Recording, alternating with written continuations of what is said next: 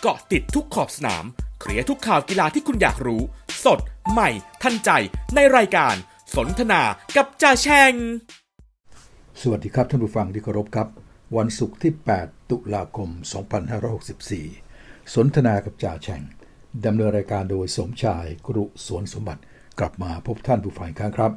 เราก็จะมาพบกันที่ w w w z o o m s o c k s a c c o m ที่ YouTube ที่ Facebook แล้วก็ที่ Podcast Spotify นะครับท่านผู้ฟังก็สามารถเข้ารับฟังได้นะครับ โดยเซิร์ชคำว่าสนทนากับจ่าแฉ่งนี่แหละครับ พิมพ์ภาษาไทยก็สามารถที่จะเข้ารับฟังได้ครับท่านผู้ฟัง เอาละครับ วันนี้ก็เป็นวันศุกร์แล้ว ก็เป็นธรรมเนียมของเราที่จะถือว่าเป็นวันศุกร์แห่งชาติของพวกเราชาวกีฬาครับ มีข่าวกีฬาดี ๆ นะครับ ให้เราได้ติดตามรับฟังกัน มีการแข่งขันกีฬาสนุกๆรอเราอยู่ครับศุกเสาร์อาทิตย์นี้ไม่เหงาเหมือนเช่นเคยครับ เราก็มีกีฬาต่างๆ มารอมากมายเลยทีเดียว ก่อนที่จะไปดูว่ามีอะไรกันบ้างนะครับท่านผู้ฟัง เราก็มาดูข่าวทั่วๆไปกันซะก่อน วันนี้ก็สำรวจเร็วๆหน่อย เพราะว่าเรื่องที่เราจะไปหาความสุขความสนุกกันนั้น มีเยอะครับ มันก็เราตรวจสอบข่าวทั่วไปอย่างเร็วๆก็แล้วกันนะครับ มาเริ่มที่เรื่องของราคาน้ำมัน เพราะเป็นเรื่องที่เราลุ้นกันมากนะครับ มันมีปัญหาอยู่เสมอ เมื่อวานลดลงแล้วให้ชื่นใจไป 1 วันแล้ว วันนี้เป็นอย่างไรบ้าง ปรากฏว่าวันนี้กลับกระดกขึ้นมาอีกครับ แต่ว่ายังไม่ขึ้นมาเยอะเท่ากับที่เมื่อวานลดไป ก็ยังถือว่ากำไรนิดๆครับ แต่อย่างน้อยก็กลับขึ้นมานะครับ ที่นิวยอร์กครับ WTI น้ำมันดิบของเวสเท็กซัสที่นิวยอร์กนั้น บวกกลับมา 87 เซนต์ครับ เมื่อวานลดไปเหรียญกว่า วันนี้บวกกลับมา 87 เซนต์นะครับ ราคาปิดล่าสุดคือ 78 เหรียญ 30 เซนต์ต่อ 1 บาร์เรลนะครับ ในขณะที่น้ำมันดิบเบรนท์นะครับที่ลอนดอนก็บวกขึ้นมา 87 เซนต์เหมือนกัน ก็เมื่อวานลดไปเหรียญกว่า วันนี้คืนมา 87 เซนต์ก็ปิดที่ 81 เหรียญ 95 เซนต์ต่อ 1 บาร์เรลนะครับ ก็ขยับกลับขึ้นมาอีกนิดหนึ่งนะครับ ในวันนี้ก็คงต้องติดตามดูท่าทีกันต่อไป เพราะเรื่องราคาน้ำมันตอนนี้เนี่ยเรื่องของความต้องการ ดูจะสูงขึ้น แต่ในด้านของการผลิตและปริมาณการผลิตต่างๆ ยังจำกัดจำเคียและยังเพิ่มมากเต็มที่ไม่ได้ครับเนื่องจากว่าไปติดภาวะโควิดซะนาน การปรับปรุงการลงทุนอะไรต่างๆ นั้น ก็ยังไม่ค่อยคล่องตัวนะครับและทางด้านของกลุ่ม o p e ปกบวกด้วยพันธมิตร แม้ว่าจะตกลงเพิ่มก็เพิ่มขึ้นไม่มากครับ ก็เลยทำให้ในเรื่องของราคานั้นยังต้องจับจ้องกันต่อไปนะครับท่านผู้ฟัง ไปที่ตลาดหุ้นสหรัฐเช้าวันนี้นะครับ ดาวโจนส์ก็บวกกลับมา 338 จุดครับ ปิดที่ 34,755 จุดครับ S&P ก็บวก 36 จุด ปิดที่ 44,000 จุดนะครับ ส่วน NASDAQ บวก 152 จุดครับ ปิดที่ 14,654 จุด บรรยากาศค่อนข้างดี ทางด้านของพรรคการเมือง2พรรคใหญ่ของสหรัฐก็ตกลงกันได้นะครับ ทั้งดีโมแครตและรีพับลิกันก็บรรลุข้อตกลงว่าจะขยายเพดานหนี้ ชั่วคราวเนี่ยให้เพิ่มกันไปอีก จนถึง 3 ธันวาคมนะครับแล้วค่อยมาดูกันใหม่หลังจาก 3 ธันวาคม อาจจะยอมทีแรกทางพรรคของริพับลิกันไม่ยอมให้ขยายเพดานหนี้ครับ ซึ่งดีโมแครตก็บอกว่า ถ้าไม่เพิ่มเพดานหนี้ก็กู้ไม่ได้พอกู้ไม่ได้เดี๋ยวก็ทางด้านรัฐบาลสหรัฐจะไม่มีปัญญาที่จะไปชำระเงิน กู้บางงวดที่อาจจะมาถึงกำหนดแล้วนะก็เลยในสุดก็เจรจากันโอ้โหจนกระทั่งพอสมควรเนี่ยตั้งตั้งแต่อาทิตย์ก่อนนู้นนะฮะ ก็มาตกลงกันได้เมื่อวานนะครับก็ข่าวไม่ลงละเอียดไม่สามารถจะบอกได้ว่าจะเพิ่มเพดานไปเท่าไหร่นะฮะจากที่ปัจจุบันนี้ก็มีอยู่สูงพอสมควรแล้วเนี่ยจะเพิ่มอีกเท่าไหร่นะครับแล้วก็ส่วนระยะบอกมาแต่ว่าอาจจะเพิ่มถึงเดือนธันวาแล้วค่อยมาว่ากันอีกทีหนึ่งก็คงต้องรอกันต่อไป แต่ว่าเมื่อบอกว่าตกลงกันแล้วให้เพิ่มได้ ความโล่งใจมันก็เกิดขึ้นครับ เพราะว่ายังไงยังไงรัฐบาลสหรัฐก็ไม่ผิดนัดชำระนี้แน่นอนครับ ก็เลยทำให้หุ้นวันนี้ก็กลับมาดีอีกครั้งหนึ่งนะครับ ความจริงก็เริ่มดีมาตั้งแต่เมื่อวานแล้วล่ะ แต่วันนี้ก็ขึ้นมาดีพอสมควรนะครับท่านผู้ฟัง ส่วนในเรื่องของทองคำวันนี้ลดไป 2 เหรียญกับ 60 เซนต์ต่อ 1 ออนนะครับ ก็ปิดที่ 1,759 เหรียญ 20 เซนต์ต่อ 1 ออน นั่นก็เป็นเรื่องที่เกี่ยวกับภาวะเศรษฐกิจมองของโลกนะครับ ของโลกมองจากสหรัฐอเมริกาเป็นตัวตั้งนะฮะ แล้วก็พยายามโยงไปโน่นไปนี่ พอให้เห็นภาพว่ามันเกิดอะไรขึ้นครับ ทีนี้เราก็ไปดูโควิด -19 นะครับ เมื่อเช็คตรวจสอบกันในตอนเช้านะครับ ของวันนี้ก็ปรากฏว่านะครับยังไม่ปิดบัญชีดีสหรัฐยังมีเวลาอีกนิดหน่อย แต่ว่าตัวเลขของเขาก็นะครับวันนี้อยู่ที่ 97,000 ณ เวลาประมาณสัก2โมงเช้า8โมงเช้ากว่าๆเนี่ยนะ อยู่ที่ 97,000 กว่า ก็ถือว่าต่ำกว่าแสน ก็เป็นเรื่องที่ดีของสหรัฐนะครับ แต่ว่าอาจจะขยับขึ้นมานิดหน่อย แต่ก็ ถ้าจะเกินแสนก็อาจจะเกินแสนนิดๆแต่ว่าไม่น่าจะเกินแล้วแหละแต่ว่าแต่ว่าบังเอิญยังไม่ปิดยังไม่ปิดบัญชีของเขาฮะยังไม่ปิดเวลาทำการ ก็อาจจะเพิ่มขึ้นได้ แต่เอาเป็นว่า 97,000 ก็ถือเป็นตัวเลขที่ดี ภาพรวมของโลกนั้นประมาณ 4 5 0 0 0นะครับก็ถือว่าอยู่ในระดับทรงๆ ไม่สูงไม่ต่ำนะฮะที่น่าสังเกตมีของสหรัฐอาณาจักร วันนี้มาเกิน 40,000 กลับมาถือว่าสูงสุดในรอบหลาย ๆ วันฮะ40,000 กว่านี่ ปกติจะอยู่ในวัน 30,000 กว่า 30,000 กว่า วันนี้ 40,000 กว่า แล้วยอดเสียชีวิตของสหรัฐอาณาจักรก็เยอะครับ มา 122 คนทีเดียววันนี้นะครับ รัสเซียยังคงหนักหนาต่อไป 25,000 26,000 มาหลายวัน วันนี้ก็ 27,000 นะฮะ ถือว่าเยอะ แล้วนอกจากนั้นผู้เสียชีวิตก็ยังอยู่ที่หลัก 900 กว่า เป็นอีกหนึ่งวันที่ได้ 900 เสียชีวิตเป็น900 กว่ารายของรัสเซียนะครับนั้นกลับไปดูทางอาเซียนเราดูท่าทางที่จะดูดีขึ้นนะครับ อินโดก็ประมาณ 1,000 กว่าเชื้อใหม่นะฮะฟิลิปปินส์กลับมาที่หลักหมื่นต้นๆก็โอเคไม่ได้รุนแรงไปกว่าที่เคยเป็นนะฮะมาเลเซียยังอยู่ที่หลัก9,008นะฮะของไทยเราแหมวันนี้บวกมา 11,000 กลับมาเกินหมื่นเป็นวันที่2นะฮะกลับมาเกินเป็นอีกคนหนึ่งแล้วนะฮะ11,000 อีกคนหนึ่งนะครับก็ถือว่าคงจะต้องดูแลกันต่อไป เพราะตามข่าวบอกว่าภาคใต้กลับเยอะขึ้นนะครับที่อื่นน่าจะทรงๆแล้ว แต่ว่าภาคใต้กับเยอะขึ้นคงต้องดูแล ภาคใต้กันเป็นพิเศษต่อไปนะครับ นี่ก็เป็นสถานการณ์ของโควิด -19 around the world นะครับ ก็ดูแล้วก็น่าจะบอกได้ว่าน่าจะอยู่ในภาวะทรงๆนะฮะทรงๆอยู่ตรงเนี้ยคือถ้าเร่งรีบฉีดวัคซีนแล้วยอมฉีดวัคซีนกันเสีย ทุกอย่างก็คงจะไปได้ดี ของเราเนี่ยนะครับก็มีปัญหาเริ่มมีรายงานแล้วว่าเด็กนักเรียนที่ว่าแจ้งความจำนงมาฉีดกันเนี่ยบางคนก็เบี้ยวเหมือนกันนะเพราะว่ากลัวเข็มกัน ส่วนใหญ่เลยนะครับ ก็ทำให้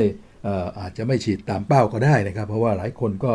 ไม่ไม่ยอมมาตามนัดกันแต่ตรงนั้นก็อยากจะให้กำลังใจนะฮะขอให้มาฉีดตามนัดเสียนะครับเพราะเขาดูแลแล้วนะครับว่าคงจะไม่ปลอดคงจะปลอดภัยอะไม่น่าจะมีอะไร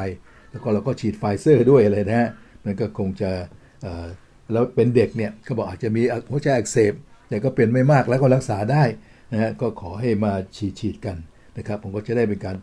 ป้องกันไปถึงเด็กของเราด้วยครับ โดยเฉพาะเด็กนักเรียนทั้งหลาย นี่ก็เป็นเรื่องของโควิด -19 เราเดเวอร์นะครับสถานการณ์ก็ยังจะทรงๆอยู่ ซึ่งก็เป็นเรื่องที่ดีนะครับ ไม่ได้แรงขึ้น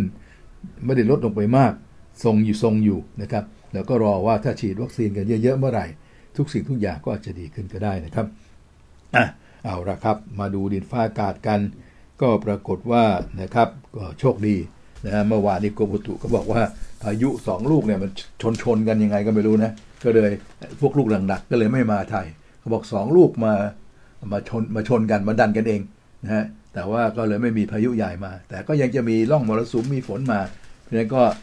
ระวังไว้ก็แล้วกันนะครับ ตั้งแต่วันนี้เป็นต้นไปถึงวันที่ 10เนี่ยก็อาจจะมีมาแต่ฝนแต่ไม่มีพายุหนักมาแล้ว วันนี้เนี่ยก็เริ่มมีนะครับวันที่8เนี่ยนะครับเหนือก็ 40%อีสาน 60%พื้นที่กลาง 60%พื้นที่นะครับก็มีฝนที่มากขึ้น ตะวันออก 60%คลื่นแรงนะครับ วันนี้จะคลื่นแรงทางฝั่งทะเลตะวันออกและฝั่งทะเลอันดามันเนี่ยคลื่นจะ 2-3ถึงเมตรเลย เพียงการออกเรือก็ระวังกันนิดหนึ่งนะครับกทมวันนี้จะมีฝนประมาณสัก 60%นะฮะก็เยอะขึ้นหน่อยในวันนี้นะครับก็จากนี้ไปก็คงจะรอไปจนกระทั่งถึงนะครับวันที่ 10 ถึงวันอาทิตย์นะฮะดูซิว่าพายุที่มาจาก ที่เกิดขึ้นแล้วก็มาถึงเวียดนามเนี่ยนะฮะมันจะไม่เป็นพายุที่แรงอะไรแล้ว แต่ก็น่าจะมีผลมากระทบมาถึงเราบ้าง ก็อาจจะทำให้ฝนตกหนักมากขึ้นอะไรอย่างนี้ก็ระมัดระวังกันกันแล้วกัน แต่ว่าไม่ใหญ่อย่างที่คิดแล้วนะครับ เพราะไปดันกันเอง เป็นข่าวมาว่าพายุไปดันกันเองนะครับ ส่วนเรื่องน้ำท่วมนั้นก็คงจะมีนะครับ เพราะว่าก็เริ่มไหลบ่าลงมา เพราะฉะนั้นภาพของหน้าหนึ่งของการช่วยเหลือกันแต่ละกันเนี่ยก็ยังคงมีอยู่เยอะครับฉะนั้นก็คงจะต้อง ติดตามกันต่อไปนะครับ เรื่องของการระมัดระวังการป้องกัน การเตรียมตัวนะครับโดยเฉพาะภาคกลาง โดยเฉพาะจังหวัดที่มาปริมณฑลอย่างอย่างของปทุมธานีนนทบุรีอย่างนี้นะครับ คงจะน้ำก็คงจะเริ่มมาถึงกันแล้วนะครับรวมทั้งกทมด้วยแล้วมีอยู่วันหนึ่งที่บอกว่าน้ำทะเลจะหนุนแรงจะหนุนสูงนะเนี่ยก็ขอให้เตรียมตัวกันดีๆกันแล้วกัน เอาละครับท่านผู้ฟังดินฟ้าอากาศก็เป็นอย่างนี้ครับท่านผู้ฟังครับ เราก็มีเวลาเหลือในเบรกนี้เนี่ยจะคุยเรื่องของฟุตบอลกันต่อไปเลยนะครับท่านผู้ฟังอย่างที่กาบเรียนแล้วว่า เนื่องจากมันจะมีทั้งผล และจะมีทั้งการชวนดูชวนชมกัน เราก็เลยสำรวจตรวจสอบเรื่องทั่วไปอย่างเร็วๆนะครับเอาพอเห็นภาพ แล้วเราก็จะได้ไปดูเรื่องบอลกันสำหรับฟุตบอลเนี่ยนะฮะท่านผู้ฟังครับ ก็มาดูผลการแข่งขันที่เรารอลุ้นกันอยู่ ซึ่งเป็นผลที่สำคัญอย่างยิ่งเลยนะครับท่านผู้ฟังครับ นั่นก็คือ semi-final อีกคู่หนึ่งนะครับของเนชั่นลีกนะครับซึ่งเมื่อคืนนี้ก็เป็นการพบกันระหว่างเบลเยียมกับฝรั่งเศสนะครับใครชนะก็จะได้ไปชิงกับทางด้านของสเปนที่รออยู่แล้วนะครับ ผลก็ปรากฏว่าเมื่อคืนนี้สนุกอีกคืนหนึ่งแล้วครับท่านผู้ฟัง กลายเป็นว่าฝรั่งเศสนั้นเป็นฝ่ายชนะเบลเยียม 3 ต่อ 2 ครับ แต่กว่าที่ฝรั่งเศสจะเอาชนะได้นั้น โดนขึ้นนำไป 2 ต่อ 0 ครึ่งแรกครึ่งเดียวเบลเยียมขึ้นนำ2 0เลย แต่เบลเยียมกลับไปหยุดเสียให้ฝรั่งเศสไล่มาไล่มา แล้วก็แซงเอาชนะไปได้3-2วันนี้สื่อหลายสำนักนะฮะพาดหัวโดยใช้คำว่าฝรั่งเศสพลิกนรกพลิกนรกก็คือพลิกของความที่กำลังจะตกนรกอยู่แล้ว จะแพ้อยู่แล้วให้กลับมาเป็นฝ่ายชนะได้นะครับ ก็ถือเป็นเรื่องที่ ฮือฮากันนะครับฝรั่งเองก็พาดหัวด้วยความตื่นเต้นcomeback comeback นะฮะว่าทางด้านของทีมฝรั่งเศสได้ comeback กลับมานะเราไปดูรายละเอียดกัน นาทีที่ 36 ครับ ทางเบลเยียมก็ขึ้นนำก่อน จากการซัลโวของยานิกคาราสโกนะครับนำไป 1-0 นาทีที่ 36 ครับ หลังจากนั้นนาทีที่ 41 ครับ ทางด้านของโรเมรูลูกากูก็ลากลูกเข้าไปและซัดตุงได้ไป 2-0 โดยก่อนที่จะลากนั้น ทางด้านเควินเดอ บรอยน์ก็เป็นคนแทงลูกให้ แล้วโรเมรูก็รับปุ๊บแล้วก็ลากเข้าไปยิงเลย ครึ่งแรกก็จบ 2-0 ก็รู้สึกว่าอืมแหมคนที่เชียร์เบลเยียมก็เริ่มจะมองเห็นทางจะเห็นชัยชนะแล้วนะ ตั้ง2อศูนย์แล้วนี่ แต่ที่ไหนได้ครับ พอขึ้นมาครึ่งหลังครับ ทางด้านของเบลเยียมเกือบหยุดไปดื้อๆทำอะไรไม่ได้ จนกระทั่งนาทีที่ 61 ครับคิเลียนเอ็มบัปเป้นะครับ ก็ลากลูกเข้าไปในเขตโทษนะครับ ก็ไปแปะให้คาริมเบนเซมาอย่างสวยงามเลย คาริมเบนเซมาก็ซัดเข้าไป ไล่ขึ้นมาเป็น1-2 ครับ ในนาทีที่ 61 ครับ และหลังจากนั้นอีก 7 นาทีต่อมาประมาณนาทีที่ 68 ครับ ฝรั่งเศสมาได้ลูกโทษครับ หลังจากที่อองตวนกรีซมันน์นี่ไปโดนสกัดล้มในเขตโทษนะครับ แล้วก็ปรากฏว่าคีเลียนเอ็มบัปเป้นะครับเขาเป็นผู้ยิงสังหารลูกโทษครับท่านผู้ฟังก็ยิงเข้าครับเสมอกันไป2ต่อ2นาทีที่ 68 นั่นเอง จากนั้นเกมก็เป็นของฝรั่งเศส โดยสิ้นเชิงนะครับสามารถที่จะลุกไล่ขึ้นมาอีก และแล้วในนาทีที่ 89 ครับเตโอแองนอเดสกับซึ่งเป็นปากการหลัง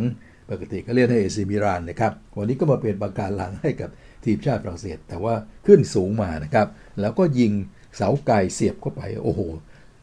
สวยงามมากครับ ก็ชนะไป 3 ประตูต่อ 2 ด้วยลูกนี้เองครับ ก็เป็นอันว่าหลังจากนั้นเนี่ยนะครับเบลเยียมก็พยายามที่จะทำเอาคืน แต่ก็ไม่สามารถที่จะเอาคืนได้นะครับแต่ได้ก็ฝรั่งเศสซึ่งมาทีหลังเนี่ยก็สามารถที่จะแซงคว้าชัยชนะไปได้อย่างสุดมันครับ แล้วก็เป็นอันว่าคู่ชิงของนะครับยูฟาเนชั่นลีกของปีนี้นะครับ ซึ่งจะชิงกันในวันอาทิตย์นี้นะครับเวลาตีหนึ่งสี่สิบห้าครับ ขอเชิญชวนล่วงหน้ากันไปเลย ก็จะเป็นการพบกันระหว่างทีมของดิดิเดียเดอชองคนนี้แหละครับ จากฝรั่งเศสนี่แหละ นะครับตาไก่ฝรั่งเศสนี่ก็ขยับปีกไปแล้ว เพื่อไปเจอกับสเปนนะครับที่เมื่อวานนี้สามารถที่จะชนะอิตาลีมานะครับก็สเปนเจอกับฝรั่งเศสเป็นคู่สุดมันอย่างแน่นอนครับท่านผู้ฟังครับ ทีมทางด้านของสเปนของลุยส์ เอ็นริเก้นั้น เมื่อวานก็เล่นได้ดีมากแล้วที่เราบรรยายกันไปแล้วนะครับเฉพาะอย่างยิ่งนะครับ เราก็พูดถึงเจ้าหนุ่มน้อยคนหนึ่งเมื่อวานจ่าแฉ่งก็อ่านว่ากาวีกาวีนะฮะ คืออ่านกันแบบเห็นตัวภาษาภาษาอังกฤษก็อ่านกันไปเลย ก็ปรากฏว่าผู้สื่อข่าวอื่นๆ ซึ่งเขาอ่านภาษาสเปนออกแล้วก็รู้ว่าสำเนียงสเปนเนี่ยถ้าออกตัว V แล้วมันเป็นตัวบอใบไม้ไม่ใช่ตัววอแหวนแบบเรา เขาก็เลยเรียกกันว่ากาบี้ก็จ่าแฉงก็ขอเรียกตามกันแล้วกันนะครับ มันคงจะเป็นกาบี้แหละนะเพราะนั้นก็จะเป็นกาบี้ครับเจ้าหนุ่มกาบี้ขอแก้ตัวเมื่อวานนี้เรียกกาบี้ไปแล้ว ก็ขออภัยด้วยนะฮะก็มาเรียกกาบี้เจ้าหนุ่มกาบี้คนนี้ก็จะลงเล่น ให้กับสเปน เพื่อดวลกับบรรดาสุดยอดทีมของฝรั่งเศส ซึ่งเราจะเห็นว่าโอ้โห สุดยอดขุนพลของฝรั่งเศสกำลังเข้าฝักกับทุกคนเลยมั้ไม่ว่าจะเป็นคาริมเบนเซม่าคิริยานเอ็มบัปเป้นะครับหรือว่าจะเป็นเอนองเดสก็แล้วแต่นะฮะองตวนกริสมานดูรายชื่อทีละคนที่เล่น แล้วก็แต่ละคนก็ส่วนใหญ่ก็สุดยอดทั้งนั้นเลยครับ ในขณะที่สเปน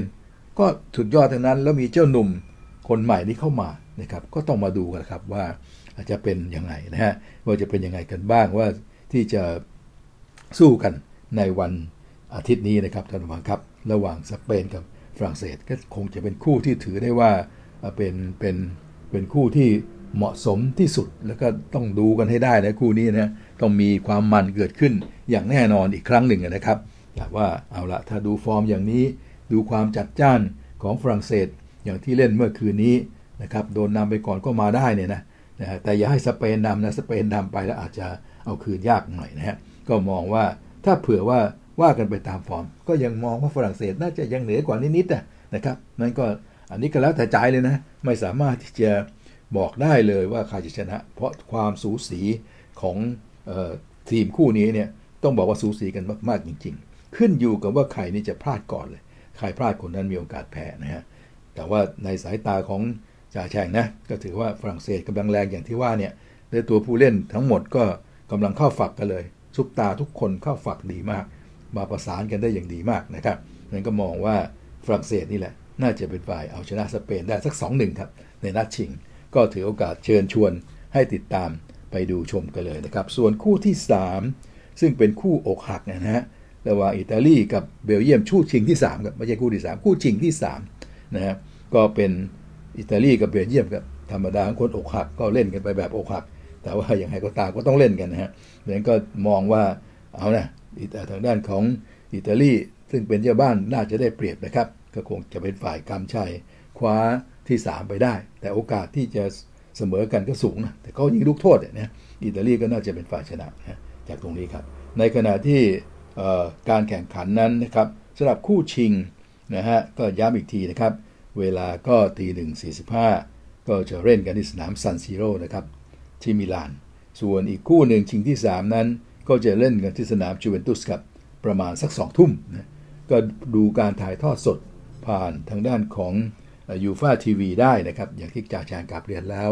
ว่าสามารถดูได้ในเว็บไซต์นะครับ คือไปเข้าเว็บไซต์เสียนะครับ ไปเข้าที่ w w w ของยูฟ่าทีวีนั่น แล้วก็ไปไป register กันซะให้เรียบร้อย อถึงเวลาก็ดูถ่ายทอดสดทางทีวีทางทางด้านของคอมพิวเตอร์นั่นเลย ทางด้านของอินเทอร์เน็ตนั่นเลย ดูได้ชัดเจนนะครับท่านผู้ฟังครับ จากผ่านจากช่องของยูฟ่าทีวีอันนี้ก็ถือว่าให้เตรียมตัวกันไว้ครับ จะได้ดูคู่ชิง หรือใครจะดูตั้งแต่คู่ 3 ก็ได้สำหรับวันอาทิตย์ที่จะถึงครับ ก็เป็นความสุขที่รอเราอยู่ข้างหน้าครับท่านผู้ฟัง เอาละครับ เดี๋ยวเราจะหยุดพักสักนิดหนึ่งแต่นั้นเองครับตามธรรมเนียม แต่ละกลับมาก็ยังจะเป็นเรื่องฟุตบอลอีกนะครับ เพราะมันยังจะมีบอลให้เราติดตาม มีบอลให้เราดูกันอีกนะครับในช่วงเสาร์อาทิตย์นี้ เพราะในระหว่างที่เราคุยกันเรื่องของฟุตบอลยูฟ่าเนชั่นลีกนั้น ฟุตบอลโลกรอบคัดเลือกก็มีการแข่งขันกระหึ่มอยู่ทั่วโลกเพียงแต่เราไม่ได้พูดถึงเท่านั้นเอง ก็จะมาพูดถึงนะครับในโซนสำคัญสำคัญ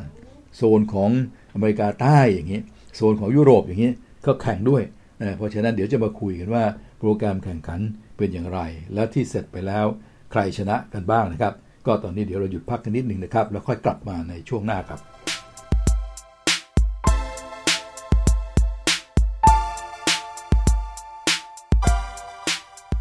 ครับเราก็มาสู่ช่วงที่2นะครับซึ่งก็อย่างที่ได้กาวเรียนไว้ ว่าก็ยังจะเป็นเรื่องของฟุตบอลครับเพราะยังจะมีผลฟุตบอลที่น่าสนใจ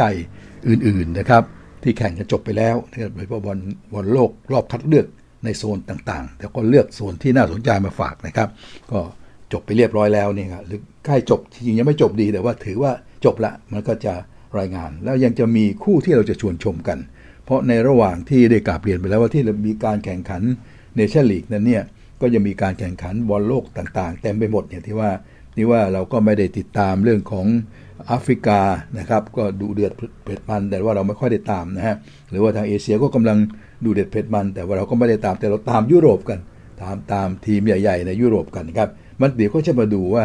คู่ของยุโรปเนี่ยจะมีใครแข่งกับใครกันบ้างนะครับในช่วงในระหว่างของศุกร์เสาร์อาทิตย์ที่จะถึงนี้นะครับท่านผู้ฟังครับ นี่ก็เป็นเรื่องของฟุตบอลที่เราจะได้มีสนุกกันเพราะปรากฏว่ามีหลายคู่ที่ควรจะตามเลยทีเดียวนะครับอะเอาไปเริ่มอย่างนี้ก่อนว่าเรื่องของฟุตบอลโลกรอบคัดเลือกในโซนอเมริกาใต้นะครับคือมีการแข่งคู่ขนานกันไปด้วย เมื่อคืนนี้ขณะที่ยูฟ่าเนชั่นลีกเนี่ยกำลังชิง semi-final กันนะครับ ระหว่างคู่ของฝรั่งเศสกับเบลเยียมที่เราบรรยายกันไปแล้วเนี่ยนะก็พอคู่นั้นจบไปสักพักใหญ่ๆ พอมาสักประมาณ5โมงเช้า6โมงเช้าก็เริ่มการแข่งขันนะครับรอบคัดเลือกของโซนอเมริกาใต้บอลโลกครับก็มาอีกนัดหนึ่งของการแข่งขันครับ ผลก็ปรากฏว่าอูรุกวัยกับโคลอมเบียครับเสมอกันไปศูนย์ประตูต่อศูนย์นะครับ สำหรับบารากวัยกับอาร์เจนตินา นี่ก็หักกันไม่ลง เสมอกันศูนย์ต่อศูนย์อีก อืมอ่ามาที่คู่ของเวเนซุเอลากับบราซิลจากแข่งดูสกอร์ครั้งแรก เห็นเวเนซุเอลานำหนึ่งศูนย์นำอยู่ตั้งนานเนี่ยนึกว่าวันนี้บราซิลจะแพ้พลิกล็อกหรือเปล่า กลับไปดูอีกทีหนึ่งบราซิลชนะ3-1ครับกลับมาเอาคืนได้3-1ครับแล้วก็มาถึงอีกคู่หนึ่งเป็นเอกวาดอร์กับโบลิเวีย ก็ปรากฏว่าเอกวาดอร์ชนะโบลิเวียไป 3-0 ครับนะฮะ และคู่สุดท้ายเนี่ยที่จ่าแฉกบอกว่ายังไม่เสด็จน้ำก็เป็นคู่เปรูกับชิลีครับ เราต้องบันทึกเทปกันก่อนนะฮะ แต่ว่ามันก็แข่งไป 70 กว่านาทีแล้ว เปรูนำอยู่ 2-0 ดูทีท่าแล้วไม่น่าจะแพ้นะฮะ เปรูก็น่าจะสรุปว่าชนะ แต่ว่าจะเป็นชนะเท่าไหร่เท่านั้นเองครับ นั่นก็เป็นผลของการแข่งขันรอบคัดเลือกในโซนอเมริกาใต้ครับ ซึ่งก็เป็นโซนสำคัญนะนะทีมดัง ๆ ทั้งนั้นยักษ์ใหญ่ทั้งนั้นเลยครับนั้นจากชัยชนะของบราซิลคราวนี้เนี่ยนะครับท่านผู้ฟัง ก็ต้องถือว่าโบบราซิลนี่คว้าชัยชนะไป ได้ชนิดที่แข่งมา 9 ครั้งชนะหมดเลยนะเนี่ย ได้ 27 แต้มอะก็ 39 27 ตอนนี้ขึ้นนำเป็นที่หนึ่งโด่งเลยครับสำหรับบราซิลครับ3ครั้งเออ9ครั้งครับครั้งละ 3 แต้มมาตลอดก็รวม 27 แต้ม 39 27 ใช่ไหมเออใช่สิ27แต้มนี่แหละครับ ต้องสูตรคูณกันไปกันละกันนะครับส่วนอันดับที่ 2 เป็นอาร์เจนตินาครับ วันนี้เสมอก็ได้ไปอีกแต้มเดียว ก็เลยกลายเป็น19 แต้มเป็นที่ 2 นะครับ ห่างจากทางด้านบราซิลถึง 8 แต้มเลยทีเดียว อันดับที่ 3 เป็นเอกวาดอร์ครับ เอกวาดอร์นั้นเนี่ยวันนี้มาชนะโบลิเวียก็เลยขึ้นมาเป็น 16 แต้มนะฮะขึ้นมาเป็น 16 แต้มนะครับ ในขณะที่อุรุกวัยนะฮะทางด้านของวันนี้ของอุรุกวัยเนี่ยไปเสมอกับโคลอมเบียเสียนะฮะก็เลยทำให้ได้มาแต้มเดียว จึงเป็น 16 แต้มเหมือนกันพอเป็น 16 แต้มปุ๊บขึ้นมาเนี่ย ทางด้านก็ประตูได้เสียสู้เอกวาดอร์ไม่ได้นั้นอุรุกวัยก็เลยหล่นลงไปที่ 4 ที่ 3 จะเป็นเอกวาดอร์แทนนะครับ 16 แต้มเท่ากับอุรุกวัยนะครับ ส่วนที่ 5 ก็เป็นของโคลอมเบียครับท่านผู้ฟังครับ เพราะว่าได้เออเออก็ได้ 14 เล่นไป4 10 ครั้งแล้วครับ ก็ได้ไป 14 คะแนน วันนี้เสมอซะอีก แต่ว่าก็โอเค ก็ถือว่าไม่เสียหายอะไรก็ได้ไปอีกหนึ่งคะแนนก็เป็น 14 คะแนน นั่นก็เป็น 1 ใน 5 ของทีม ในโซนอเมริกาใต้ครับ ทบทวนอีกทีนะครับ บราซิลเป็นอันดับ 1 27 คะแนนอาร์เจนตินาอันดับ 2 19 คะแนน เอกวาดอร์ อันดับ 3 16 คะแนน อุรุกวัย อันดับ 4 16 คะแนน แล้วก็โคลอมเบีย อันดับ 5 14 คะแนนครับ ก็ผ่านไปอีก 1 นัดของรอบคัดเลือกของโซนอเมริกาใต้ แข่งกันไปเมื่อคืนนี้ครับท่านผู้ฟังครับ เอาละทีนี้เราก็มาเตรียมตัวที่จะดูชมกัน อย่างที่จ่าแฉงเรียนแล้วว่า เราจะตามดูกันเฉพาะลีกยุโรปกันละกัน ซึ่งการแข่งขันคัดเลือกบอลโลกก็มีไปทั่วแหละ แต่ว่าอันอื่นๆนั้นก็มีช่องทางให้ติดตามกันเยอะนะครับ เราก็เลือกติดตามเฉพาะในส่วนที่น่าสนใจ คืนวันนี้แหละครับท่านผู้ฟัง วันศุกร์นะครับดึกดึกคืนวันนี้ก็จะมีแล้ววันศุกร์แห่งชาติของเรานี่แหละ ก็จะได้ดูฟุตบอลโลกรอบคัดเลือกของยุโรปกันหลายกลุ่มเลยทีเดียว ในวันนี้จะมีกลุ่ม J นะฮะระหว่างเยอรมันเจอกับโรมาเนีย ไอซ์แลนด์เจอกับอาร์เมเนียนะฮะแล้วก็ลิกเตนสไตน์เจอกับ North Macedonia นะครับแล้วยังจะมีกลุ่ม E นะกลุ่ม E นั้นก็จะเป็น Czech Republic เจอกับเวลส์หรือว่าสาธารณรัฐเช็กเจอกับเวลส์นะครับเอสโตเนียเจอกับเบลารุสครับแล้วก็จะมีกลุ่ม G ครับ ซึ่งจะมียิบรอลตาร์เจอกับมอนเตเนโกลัตเวียเจอกับเนเธอร์แลนด์นะฮะนี่กลุ่ม G ครับ อีกคู่หนึ่งก็เป็นตุรกีเจอกับนอร์เวย์นะครับ เสร็จแล้วก็จะเป็นกลุ่ม H กลุ่ม H นั้นก็แข่งกัน 3 คู่เหมือนกัน ไซปรัสเจอกับโครเอเชีย มอลตาเจอกับสโลวีเนีย รัสเซียก็เจอกับสโลวาเกีย ทั้งหมดทั้งปวงนี้ครับจะแข่งตีหนึ่งสี่ห้าหมดทุกคู่เลย ในค่ำคืนวันนี้ครับ มีกลุ่ม J กลุ่ม J กลุ่ม E กลุ่ม G กลุ่ม S นะฮะก็เขาเรียนกันมาอย่างนั้น ไม่ได้ตามตัวอักษรจ่าชายก็ว่ากันไปพริ้นออกมาอย่างไงก็เป็นอย่างนั้นนะครับแต่นี้เมื่อดูจากทั้งหมดที่ได้กราบเรียนไปแล้วเนี่ยนะฮะ ก็จะเป็นคู่เล็กคู่น้อยหลายคู่ กับทีมที่อาจจะไม่ได้ยักษ์ใหญ่อะไรเป็นยักษ์เล็กของยุโรปเป็นส่วนใหญ่นะฮะแต่ก็จะมีทีมระดับยักษ์หรือเป็นระดับซูเปอร์เนี่ยลงหลายทีมเหมือนกันนะครับ อย่างคืนนี้เนี่ยก็จะมี 2 ทีมที่อยู่ในระดับแถวหน้านะครับ หรือถ้าไปอยู่ในเมื่อกี้ที่เราคุยกัน Nations League ก็อยู่ในลีก A เนี่ยนะก็มีเยอรมัน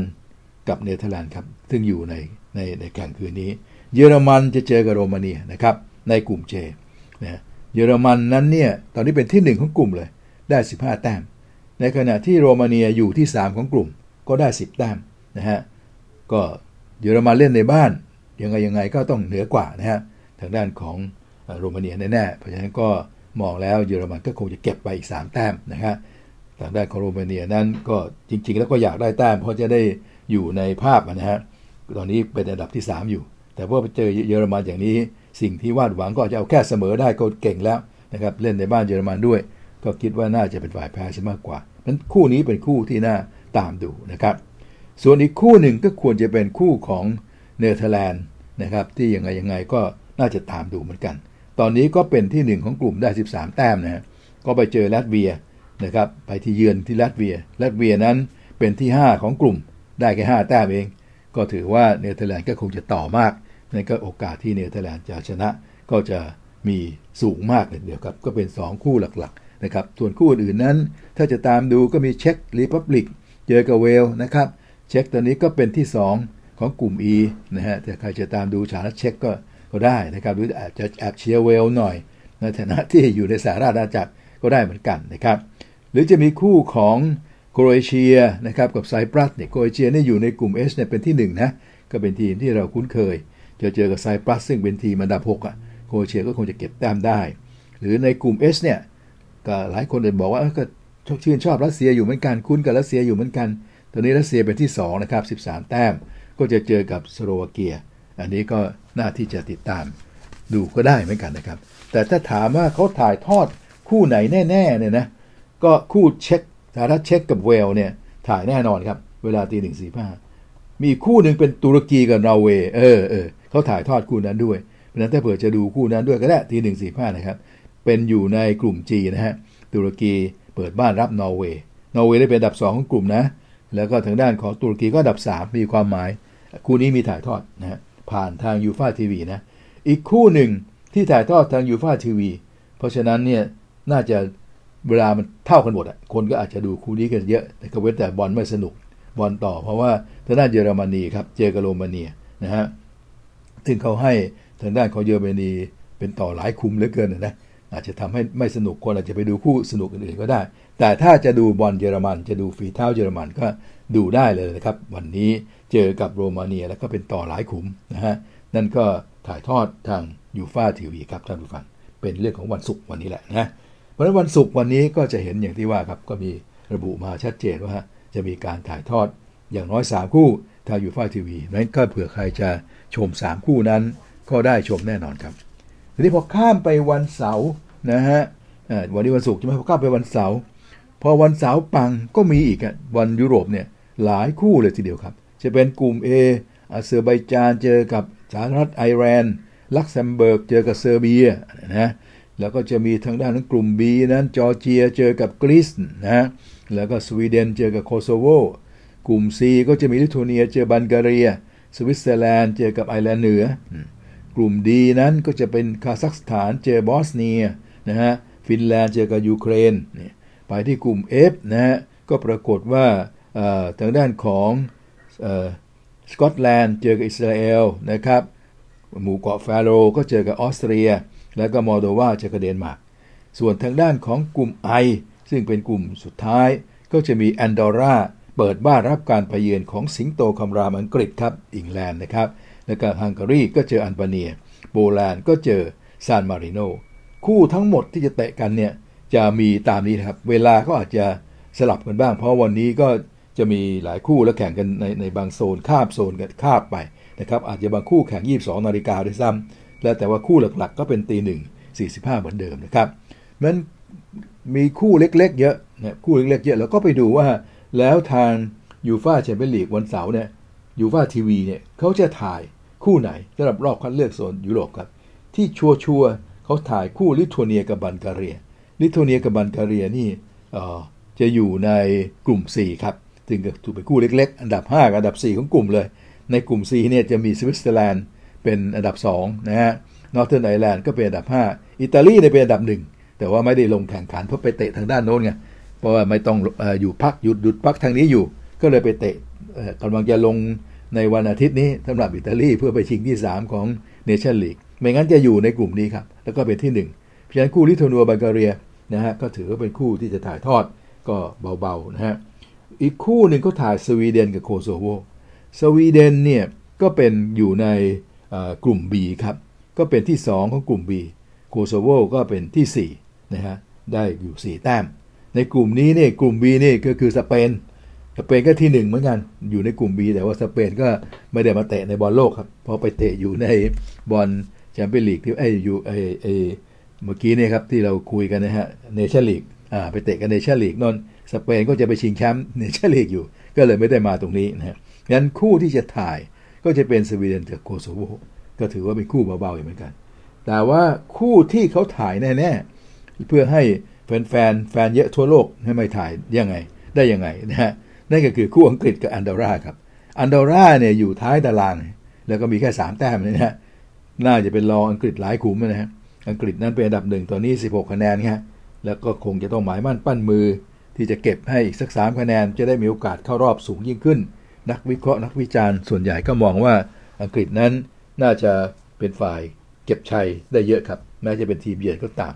นั้นก็ตีหนึ่งสี่สิบห้านะครับท่านผู้ฟัง ก็ดูคู่นี้อันดอร่ากับอังกฤษนั้น มีการถ่ายทอดทางยูฟาทีวี อย่างค่อนข้างชัดเจน คู่อื่นจะถ่ายหรือไม่ก็ลองดูกันอีกทีหนึ่งนะครับ แต่ว่าในข้อมูลที่มืออยู่ในมือจ่าแฉงเนี่ยเขาบอกว่าจะถ่ายแค่ 3 คู่นี้ ถ้าเป็นคู่ลิทัวเนียบัลแกเรียเนี่ยสองทุ่มนะสวีเดนกับโคโซโวก็สองทุ่มนี่คือวันเสาร์นะครับนี่คือวันเสาร์แต่ว่าถ้าเป็นอันดอร์รากับอังกฤษเนี่ยก็เป็นตีหนึ่งสี่สิบห้าครับก็จะเป็นคืนดึกๆวันเสาร์นะฮะก็ให้ ติดตามกันก็มากราบเรียนให้ทราบนะฮะว่า วันศุกร์กับวันเสาร์นั้น ก็มีโปรแกรมบอลยุโรปให้เราดูบอลโลกรอบคัดเลือกของโซนยุโรป จริงเตะกันเยอะแยะมาก แต่ก็มีคู่เอกบางคู่ที่ควรดูควรตาม อย่างที่จ่าแจงแนะนำเนี่ยนะครับท่านผู้ชมครับ นั่นก็เป็นเรื่องของการชวนชมในวันศุกร์วันเสาร์ครับส่วนวันอาทิตย์ก็แน่นอนนะฮะเราต้องกลับไปชมการชิงแชมป์ของเนชั่นลีกนะครับ คู่อย่างไรก็ต้องไปดูคู่สเปนกับทางด้านฝรั่งเศส คู่หยุดโลกนั้นอยู่แล้ว หรือว่าจะดูอิตาลีแถมกับเบลเยียมก็อีกเรื่องหนึ่งนะฮะนั่นก็เป็นเรื่องของวันอาทิตย์ครับก็แนะนำไปแล้วก็มาย้ำอีกทีหนึ่งกันแล้วกันนะครับแปลว่าศุกร์เสาร์อาทิตย์เนี่ยเรามีฟุตบอลให้ดูหมดศุกร์คือวันนี้กับบอลโลกเราก็เลือกโซนยุโรปมีคู่เอกอย่างที่เมื่อกี้ว่าไปพอวันเสาร์พรุ่งนี้คู่เอกก็อย่างที่เมื่อกี้ว่าไปเลือกดูกัน แล้ววันอาทิตย์ก็กลับไปดู Nations League นั้นก็คู่เอกเลยนะครับสเปนเจอ กับฝรั่งเศสอย่างที่ว่าครับ นั่นก็เป็นความสุขที่รอเราอยู่นะครับสำหรับในเรื่องของฟุตบอลในศุกร์เสาร์อาทิตย์นี้ครับ จริงๆ แล้วบอลโลกในโซนต่างๆเนี่ยยังคัดต่อไปนะ มันมีวันจันทร์ถึงวันอังคารด้วยซ้ำไป แต่ว่าเดี๋ยวเรากลับมาวันจันทร์เราค่อยมาดูกันว่าใครจะเจอใครนะครับ แต่ตอนนี้เราก็ผ่านไปก่อนนะครับเอาแค่นี้ขอดูกันแค่วันอาทิตย์นี้ก่อนกันละกันนะครับ ก่อนที่จะจบในเบรกนี้ก็มีข่าวดีสำหรับแฟนๆของนิวคาสเซิลนะครับ หลังจากที่มีปัญหากันมา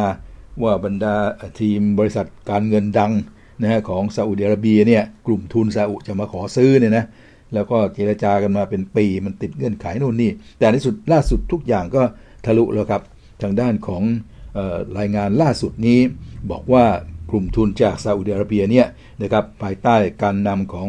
ยาซีอันรุมายันเนี่ยนะครับซึ่งเป็นกลุ่มทุนที่ได้รับ เงินทุนจากราชวงศ์ซาอุดิอาระเบียมหาศาลเนี่ยนะถือว่าเป็นกลุ่มทุนที่ร่ำรวยเหลือเกินเนี่ยตกลงซื้อทีมได้เรียบร้อยแล้วนะครับนิวคาสเซิลยูไนเต็ดหรือเจ้าสาลิกาดง 300 ล้านปอนด์เป็นของซาอุเรียบร้อยนะครับ ก็ถือว่าต่อไปนี้กลายเป็นว่าทีมของเอ่อสาลิกาดงเนี่ยจะกลายเป็นทีมที่ร่ำรวยที่สุดทีมหนึ่งของโลกเลยนะอาจจะรวยที่สุดในอังกฤษเลยก็ได้ครับ เพราะทุนนี่หนาเหลือเกิน นะครับทางด้านของเอ่อกลุ่มทุนซาอุกลุ่มนี้หนามาก เพราะอย่างที่บอกว่าราชวงศ์ซาอุเนี่ยถือถือหุ้นอยู่ 80%ในเงินก็มาเต็มที่เลยนะครับอะเอาละครับเราก็คงจะต้องติดตามกันไปว่า เมื่อนิวคาสเซิลยูไนเต็ดนั้น เป็นทีมที่มีเงินมีทองขึ้นมาแล้วเนี่ยจะเป็นยังไง จะซื้อใครต่อใครมาเล่น แล้วจะทำให้นิวคาสเซิลหรือเจ้าสาลิกาดงนั้น โด่งดังแค่ไหน ใครที่ลุ้นกันอยู่ก็โปรดทราบนะครับ ว่าผลการลุ้นเรียบร้อยคือ ตกลงก็ได้แล้วซาอุซื้อเรียบร้อยแล้วครับ เอาละครับ เราหยุดพักกันตรงนี้ก่อนนะครับ แล้วเดี๋ยวเราค่อยมาพบกันในช่วงหน้าครับ ซึ่งเป็นช่วงที่ 3 นะครับ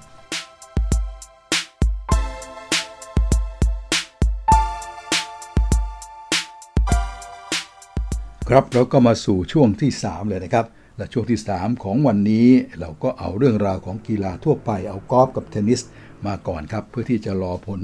การแข่งขันของอเมริกันฟุตบอลนะครับ เพราะว่าปกติแล้วช่วง 3 เราจะเป็นอเมริกันฟุตบอล แล้วเนื่องจากว่าวันนี้เป็นวันศุกร์เนี่ยนะฮะ มีคืนวันพฤหัสบดีที่สหรัฐอเมริกา แล้วก็มีการแข่งขันระหว่างแอนเอแลมส์กับซีฮอคนะฮะ ซึ่งเป็นคู่เอกคู่สำคัญคู่หนึ่ง ก็ปรากฏว่าเราก็อยากจะรอให้คู่นี้จบลงซะก่อนแล้วก็เอาไว้เป็นมารายงานในช่วงท้ายมันจะได้สมบูรณ์นะครับ ก็เลยต้องขยับเอาเรื่องของคนชนคนนั้นไปไว้เป็นเบรกสุดท้ายนะครับท่านผู้ฟังครับ เอาละตอนนี้เราก็มาว่ากันในเรื่องของ กอล์ฟกันละกัน เมื่อคืนนี้ก็มีการแข่งขันกอล์ฟไปแล้ว 2 รายการ เป็นกอล์ฟรายการที่เราเชิญชวนทั้งฝ่ายชายและฝ่ายหญิงนะครับ ของฝ่ายชายนั้นก็คือชราย Shriners Children's Open ที่ลาสเวกัสก็เป็นเกมใหญ่เหมือนกัน มีคนดังๆมาเล่นกันมากมายนะครับ ก็มีการถ่ายทอดตามปกติครับทาง Golf Channel ก็เชิญชวนให้ติดตามดูชมกันได้ ผลการแข่งขันวันแรกของกอล์ฟรายการนี้ ซึ่งเป็นรายการ PGA นะครับ ก็เป็น ปรากฏว่านะครับวันแรกนั้นซุงกังนะครับจากเกาหลีขึ้นนำที่ 10 under เลย เป็นหมายเลขหนึ่งไปก่อน ตามมาด้วยเกาะที่ 2 นั้นก็คือเกาหลีเหมือนกัน คือแซงแจอิมนะครับ8 under แหมเกาหลีตอนนี้นี่ฝ่ายชายเขามาเล่นในอเมริกาเยอะนะแล้วก็เล่นได้ดีๆครับซุงกังนี่ 10 under นะครับเป็นที่ 1 ส่วนซังแจอิมก็เราจะได้ยินชื่อคนนี้บ่อย ก็ไม่เลวเลยทีเดียวเกาะอยู่ที่8 under ครับ นอกจากนั้นนี่มีที่ 2 ร่วมอีก 2 คนนะฮะ มีชาร์ลีย์ฮอฟฟ์แมนของสหรัฐ8 under อีกคนหนึ่ง แล้วก็มีแชดรามี่นะครับ จากสหรัฐอเมริกาก็8 under เป็นที่ 2 ร่วมอีกคนหนึ่งครับพอถัดไปเป็นพวกที่ 5 ร่วมเนี่ยจะมีกันหลายคนเหมือนกัน แต่คนที่เราจับตาอยู่ก็จะมีอดัมเชงค์นะครับจากสหรัฐอเมริกา7 under ครับ แล้วก็มีเทเลอร์กูชจากสหรัฐก็7 under เหมือนกันนะครับ แล้วก็มีแมตต์โจนจากแคนาดาก็7 under ครับ อันนี้ก็ เป็นพวกกลุ่มที่ 5 ร่วมนะครับ ถัดไปก็จะเป็นพวก 6 under ซึ่งจะเป็นกลุ่มที่ 10 ร่วม ก็มีหลายคนครับ นิกเทเลอร์นี่ก็จากแคนาดา มีฮิเดกิมัตสุยาม่าจากญี่ปุ่น 6 under อีกคนนะครับลุยอุสเทเซนนะครับ จากแอฟริกาใต้ก็มาเล่นประจำเกือบแล้วนะครับ ตอนนี้ใน PGA เนี่ยก็ได้ไป 6 under นะครับท่านผู้ฟังก็อยู่ที่ที่ 10 ร่วมอีกคนหนึ่งอานิบานลาฮิรี่จากอินเดียนะฮะ มาเล่นใน PGA เต็มตัวเนี่ยก็ไม่เลวนะฮะ ก็มีเงินใช้ทุกสัปดาห์นะครับอานิบานลาฮิรี่ก็ 6 under นะครับ เป็นที่ 10 ร่วมในวันแรกเหมือนกัน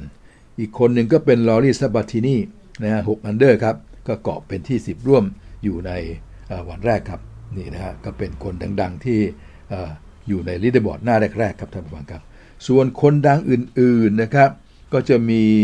ทางด้านของวิกเตอร์นะครับ ฮอฟลันคนนี้ก็จากนอร์เวย์4 under นะครับท่านผู้ฟัง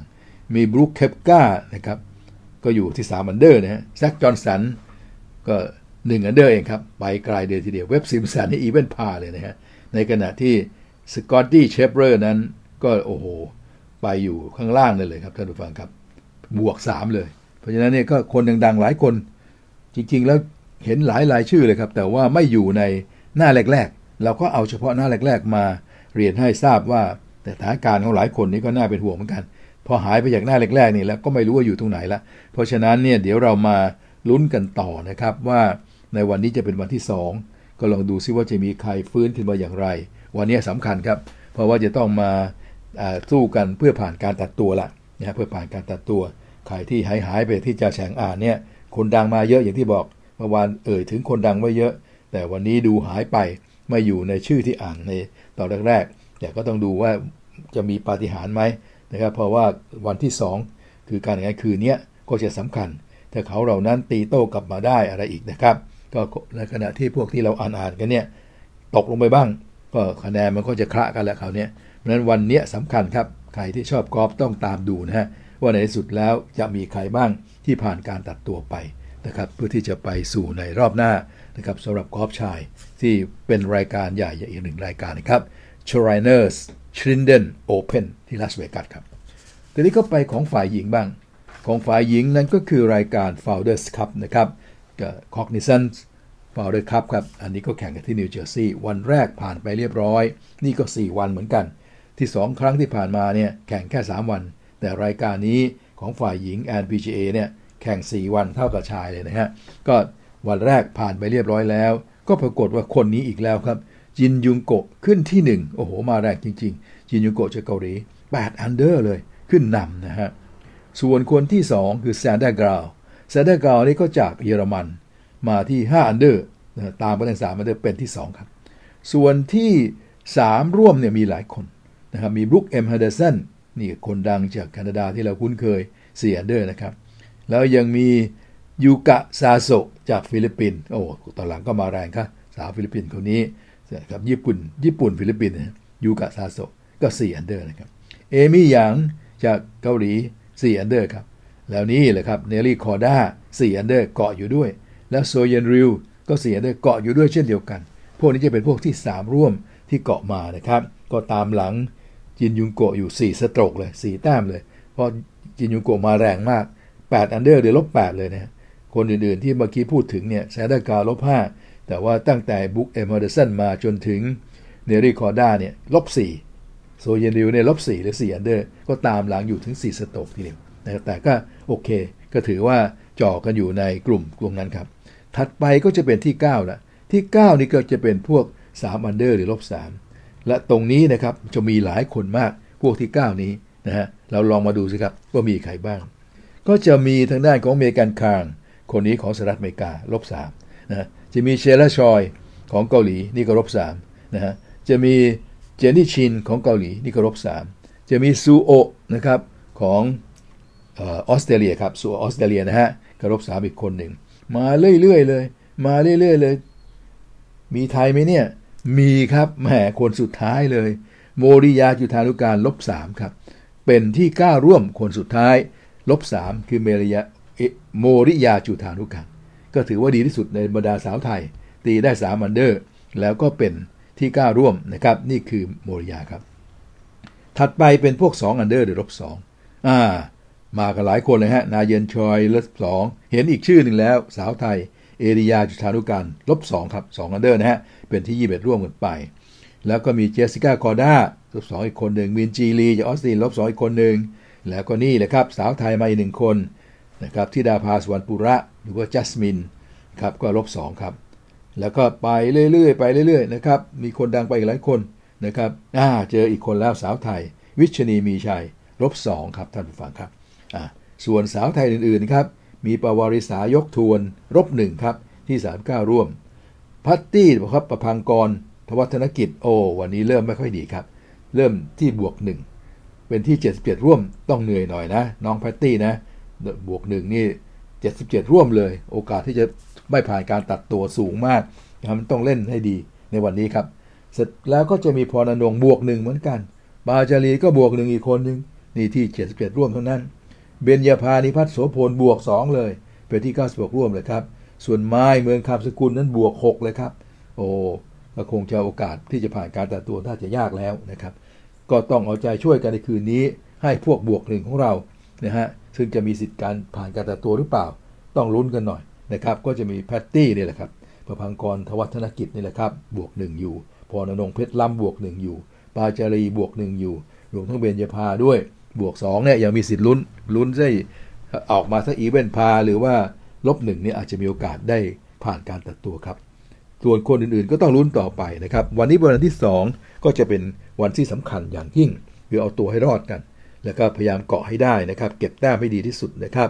เราก็โอเคครับอย่างสาวไทยเรา แม้ว่าดีที่สุดจะเป็นโมริยาคืออยู่ที่3 under นะฮะแล้วยังตามหลังจินยุงโกะถึง5 stroke ก็เหนื่อยหน่อย หรืออยากจะเป็นทางด้านของเอรียาซึ่ง 2 under เนี่ย ก็ตามหลังอยู่ถึง 6 strokeแต่ไม่เป็นไรครับ ขอให้ฮึดขึ้นมาเถอะ วันแรกเอาอย่างนี้ไว้ก่อน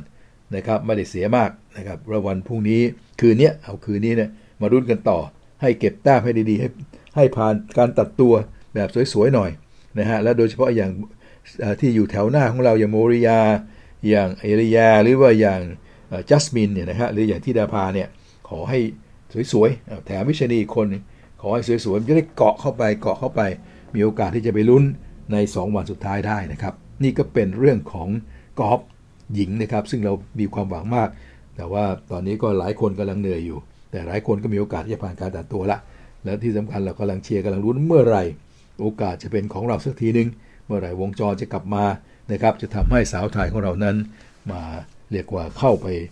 สู่วงจรแห่งชัยชนะบ้าง ตอนนี้ยังเป็นของคนอื่นอยู่นะฮะ มันจะเป็นอย่างนี้กอล์ฟอย่างที่บอกเกาหลีเขาซบเซาไปพักหนึ่งตอนนี้เกาหลีเริ่มมาเริ่มมานะฮะ แล้วก็ทางด้านของเราเนี่ยก็คงต้องลุ้นกันครับว่าจะเป็นอย่างไร นี่ก็เป็นกอล์ฟครับท่านผู้ฟังครับ ก็อยากจะเชิญชวนให้ติดตามทั้ง 2 รายการ แต่ว่าอยากให้เพ่งเล็งไปที่ รายการหญิงมากกว่านะครับ มีถ่ายทอดด้วยเห็นโปรแกรมของทูวิชั่นแล้ว มาตอนดึกๆ ทุกคืน มาลุ้นกันดีกว่าเพื่อเอาใจช่วย ให้สำหรับทางด้านแอร์พีเของเรานะครับเพื่อจะได้เฮกับสาวไทยเราบ้างนะครับ ส่วนเทนนิสนั้นนะครับยังขอย้ำว่าคงต้องตามดูนะครับ BNP Paribas Open เริ่มแข่งแล้วล่ะ เมื่อวานนี้ก็เริ่มตุงตังตุงตังมาแล้วนะฮะทั้ง 2 รายการนั้นก็ดีทั้งคู่ทั้งชายและหญิงอย่างที่เมื่อวานจ่าแจงบอก วันก่อนจ่าแจงไปพูดผิดว่า นะไปดูผิดมานึกว่าฝ่ายหญิงจะไม่มีคนดังเลยแต่ไปดูเอารอบ qualify ปรากฏว่าที่แท้ของฝ่ายหญิงนั้นน่าดูกว่าฝ่ายชายอีก ความมือดีๆ มากันเพียบ แล้วแถมดาวรุ่งที่เป็นขวัญใจชาวโลกนะฮะเอมมาราดูคานู สาวน้อยคนใหม่นะครับจากสหรัฐอาณาจักแชมป์ยูเอสโอเพนก็มา แล้วก็ทางด้านของไลล่าเฟอร์นันเดสรองแชมป์ยูเอสโอเพนก็มา ก็เลยทำให้ทางด้านของอการแข่งขันของฝ่ายหญิงเนี่ย น่าดูชมมากก็คงจะออกลงกันในวันนี้พวกนี้เลยนะอลองดูอีกทีหนึ่งว่าจะมากันวันไหนครับนี่กับรายการทรูเขาประกาศเลยว่าเขาถ่ายทอดรายการนี้นะครับเขาถ่ายทอดสดรายการนี้เป็นพิเศษเลย ทางด้านของ BNP Paribas Open เนี่ยชายก็สนุกนะ อย่างที่กราบเรียนไปว่ามีคนดังๆมาเยอะดานิลเมดเวเดฟจากรัสเซียสเตฟานอสซิตซิปาสนะครับจากกรีซแล้วก็อเล็กซานเดอร์ซเวเรฟจากเยอรมัน